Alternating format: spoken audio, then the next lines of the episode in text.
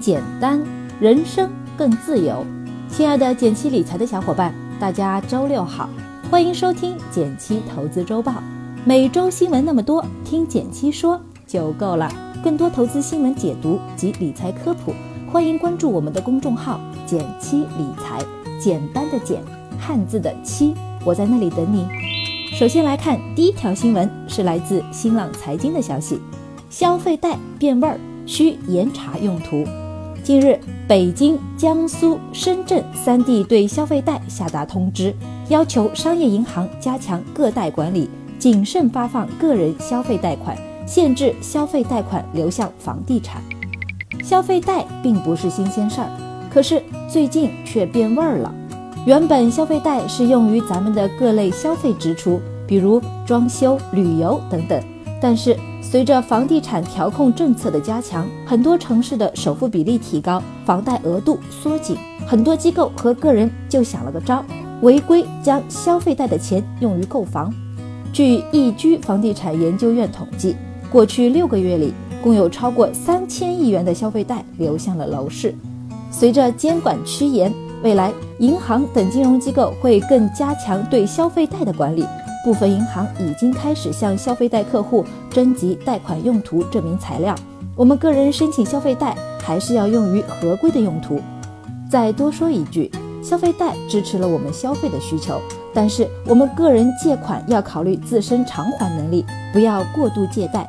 每个月的还款总金额建议不要超过你月收入的百分之四十。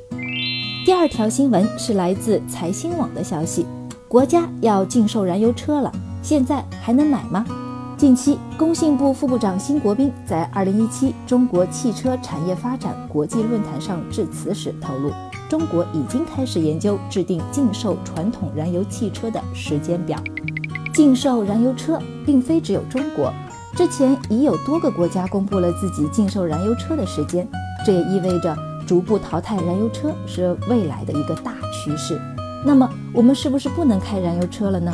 首先，禁售不是禁行，即便禁售开始了，也只是说明燃油车不能被交易了。但已经售出的车还是可以使用的，所以燃油车还是能开的。其次，规则正式施行是一个渐进的过程，所以也不用担心现在买不到燃油车。不过，从节能环保的角度看，未来新能源汽车的普及是个大方向。回顾这两年，新能源股票也是涨幅惊人。如果你买到的话，收益也是很可观。对我们普通人来说，新能源汽车现在还有没有投资机会呢？其实我们在零基础学成长股课程中，已经手把手教大家分析新能源汽车行业。感兴趣的话，不妨一起来学习一下吧。第三条新闻是来自中国新闻网的消息：史上最严保险新规施行，对我们有影响吗？十月一日起，被业内称为史上最严保险新规的保监会一百三十四号文件将正式施行。一百三十四号文件划出的三条红线。导致不少在售的年金险和万能险必须重新调整，并迎来九月份的停售潮。今年五月份，保监会下发通知，要求各保险公司配合整改。十月一日正是这次整改的截止日期。总体来说，这份通知核心在于“保险信保”这四个字。针对保障性质的保险，保监会鼓励保险公司大力发展，进行科学定价，并提高风险保障水平。而对于投资理财性质的保险，保监会做了严格的限制规定。比如新规之后，之前即交即领型的年金保险，必须要在合同成立五年以后才能返还年金，而且每年给付比例不得超过所缴保费的百分之二十。此外，主险后附加万能险、投连险这样的捆绑销售方式，未来也行不通了。整体上，新规限制了部分保险产品短期理财的特点。让其重新回归保障或长期储蓄的性质。很多朋友会问：那之前买的产品要退保吗？别担心，十月一日后不符合规定的产品不能再发售了，但之前买的保险不受影响哦。第四条新闻是来自今日头条的消息：失业保险金标准逐步提高，未来或至最低工资标准的百分之九十。九月二十六日，人社部发布文件称，各省、自治区。直辖市要在确保基金可持续前提下，适当提高失业保障水平，逐步将失业保险金标准提高到最低工资标准的百分之九十。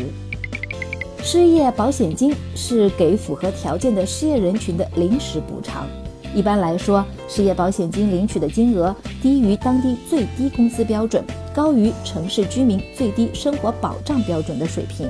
打个比方，假设当地最低工资每个月两千元，最低生活保障标准是每个月八百元，那么失业保险金大致范围就是在每个月八百到两千元。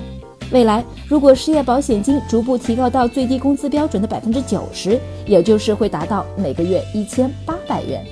以前有小伙伴留言问我，刚辞职了，怎么领失业保险金呢？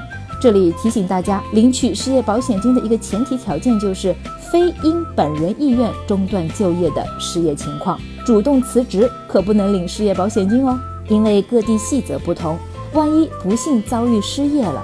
可以详细咨询当地的社保机构，了解失业保险金的领取条件。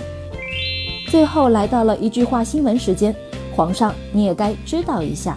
来自二十一世纪财经报道的消息，自九月二十二日开始，长沙、重庆、南昌、南宁、西安、贵阳、石家庄、武汉、无锡九个城市密集出台了楼市调控政策。来自南华早报的消息。安联集团发布的《二零一七年财富报告》显示，中国大陆家庭的金融资产增速为百分之十七点九，居全球第二。第一是增长率达百分之五十四点一的阿根廷。来自央视网的消息，九月二十九日，北京城市总体规划（二零一六年至二零三五年）正式对外发布，新版北京总规划将建设以首都为核心的世界级城市群。感谢大家收听今天的减七投资周报。